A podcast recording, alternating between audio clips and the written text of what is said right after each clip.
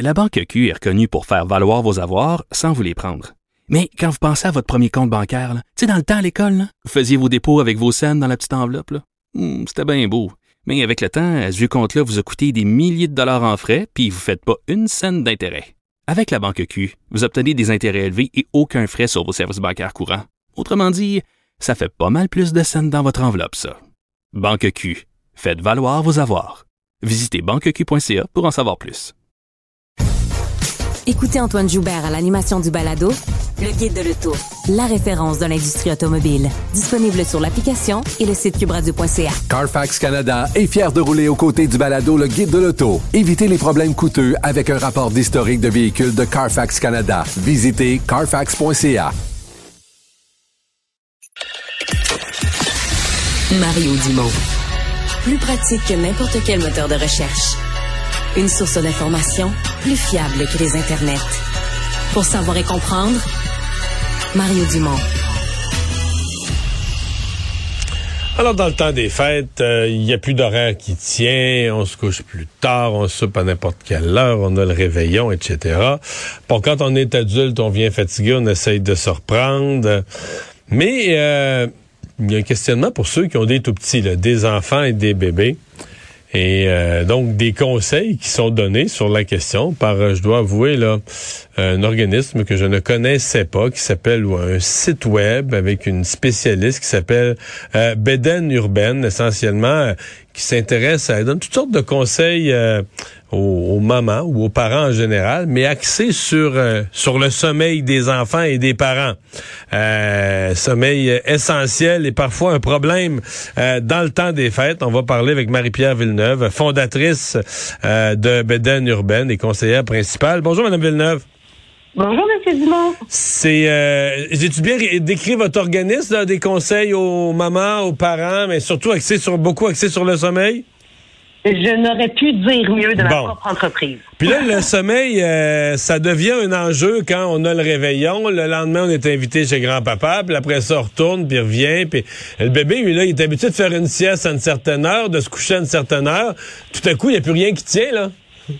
C'est exactement ça. Ben, vous l'avez dit en entrée de jeu, hein, ça, le temps des fêtes, ça affecte le sommeil des adultes comme des enfants. C'est juste que le sommeil des enfants est quand même quelque chose de très important au niveau de la gestion de leurs émotions, du développement. Puis c'est aussi l'effet cumulé de plusieurs journées où on a chamboulé la routine qui, à un moment donné, devient un peu un trop-plein. Puis on sait plutôt vraiment par où commencer pour reprendre cette fameuse routine-là. Donc oui, effectivement, c'est important de ça que ça devienne une obsession sans nécessairement qu'on s'empêche non plus de sortir, parce que j'aime bien dire que ça arrive une seule fois par année, donc c'est important de profiter de ce temps en famille-là qui nous a été... Euh, donc on, s'empêche pas, là. À, la question, est-ce que ça vaut la peine d'essayer de, trouver une façon de maintenir la sieste, on s'empêche pas?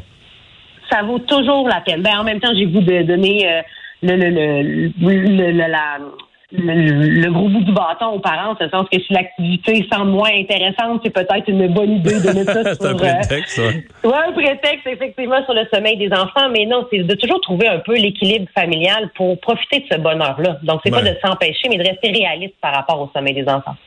Euh, c'est quoi les euh, parce que l'enfant s'y est chez des gens la probabilité plus je parle pas d'un bébé bébé qui va finir par dormir les bras de n'importe qui mais un enfant je sais pas moi un mois un an deux ans là lui s'il y a du monde de l'activité de la couleur des cadeaux de la bouffe euh, tout le monde joue avec lui tout le monde y parle il va rester éveillé beaucoup plus longtemps. Ça fait quoi? Ça fait un enfant qui chigne ça fait un enfant qui est braillard fait comment comment on gère tout ça là?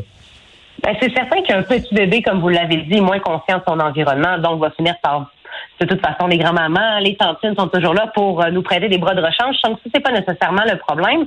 C'est les enfants qui sont plus conscients, effectivement, quand le sommeil euh, les rattrape, c'est quand on vient les contrarier. Que quand les cadeaux sont là, que tout va bien, qu'on danse dans le salon, tout va bien. Il n'y a pas un enfant qui a de l'air fatigué. C'est quand il y en a un qui, par exemple, tombe au sol ou qui va se cogner ou qui encore, ben là, on va dire, ben là, c'est le temps d'aller se coucher. Et là, c'est là la gestion des émotions devient difficile. Puis quand l'enfant devient contrarié, que là, souvent, ça peut effectivement amener des crises. Donc, la routine peut être plus longue. Puis là, c'est là, si on s'acharne à dire, oui, mais maison, il s'endort tout seul, je comprends pas pourquoi il le fait pas ici. Ben, il faut prendre en considération qu'il n'est pas dans son environnement. Un peu comme nous, quand on part en voyage, on a beau louer le plus beau Airbnb de la planète la première nuit, c'est possible que les oreillers soient trop molles ou trop durs, que ça nous empêche de dormir. Mais c'est un peu la même chose chez les enfants. Donc, oui, effectivement, peut-être traîner le parc portatif, euh, dans lequel on va avoir pratiqué l'enfant à dormir euh, préalablement. On veut aussi favoriser le cododo de façon sécuritaire pour nos enfants qui sont un petit peu plus petits, peut-être aussi favoriser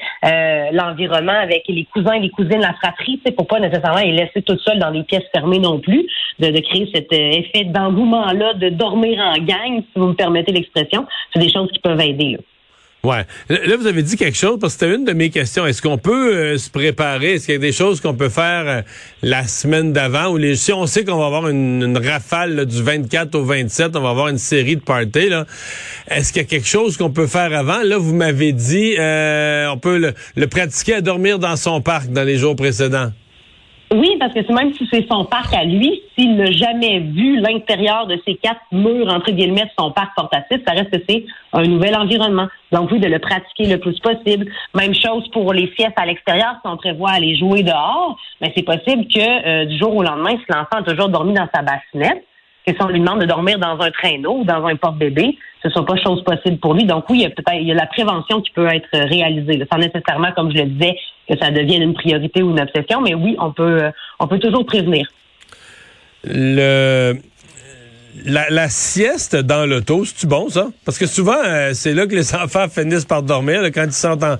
Est-ce que c'est considéré comme du repos? Est-ce que... Parce que c'est souvent ça, hein? Ils sont fatigués, tant qu'ils sont chez grand-maman, ils dorment pas.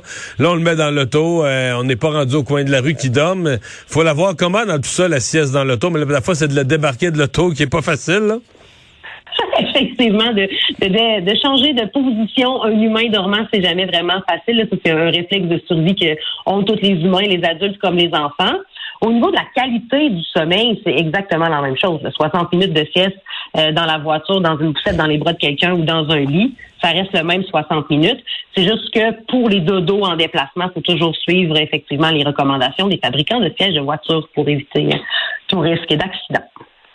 C'est-à-dire qu'il faut qu'il soit, il peut vouloir dormir, il faut qu'il soit bien installé dans son siège. Ben non seulement l'installation, oui, qui est effectivement euh, requise, mais c'est aussi la durée. Et là, euh, de mémoire, c'est à coup de 60 minutes qu'on devrait débarquer un enfant de 0 à 12 mois, là, mais je me porte une prétention, oh, je n'ai pas nécessairement les données exactes.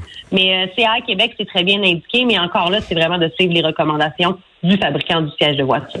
Là, vous allez jusqu'à dire, euh, euh, ben, poser la question. Est-ce que on est obligé de faire euh, des parties toujours tard le soir? Si on est dans une année où on a un, deux jeunes enfants Est-ce qu'on peut remplacer le souper gastronomique par le brunch? Mais moi, je suis vraiment une amatrice de brunch à l'année longue. Donc oui, effectivement, de peut-être modifier les horaires. Ou encore, moi, ce que je préfère, c'est pas nécessairement modifier l'horaire de toute la famille au grand complet parce que nous, on a des enfants en bas âge, c'est au moins d'amener la, parenté à accepter que c'est possible qu'à 20 heures, moi, j'aille coucher mon bébé parce que c'est moi, la maman ou le papa qui va se réveiller le lendemain exactement à la même heure. J'ai pas nécessairement le goût de passer une journée plus difficile le lendemain. Fait que c'est plus ce discours-là, moi, je pense qu'il faut travailler plus que de modifier le réveillon en soi. Mm-hmm. Euh, après quelques jours de ce régime-là, il y a une notion là, chez les parents de, de l'enfant euh, à bout. Pense que parce qu'on a une expression québécoise meilleure que tout ce qu'il y a dans la langue française autre. Un enfant vraiment là au bout du bout, euh, épuisé, plus du monde, du tout, du tout, du tout, qui s'endure plus lui-même. Là, quand on arrive à cette étape-là, on est on est rendu à quoi comme solution?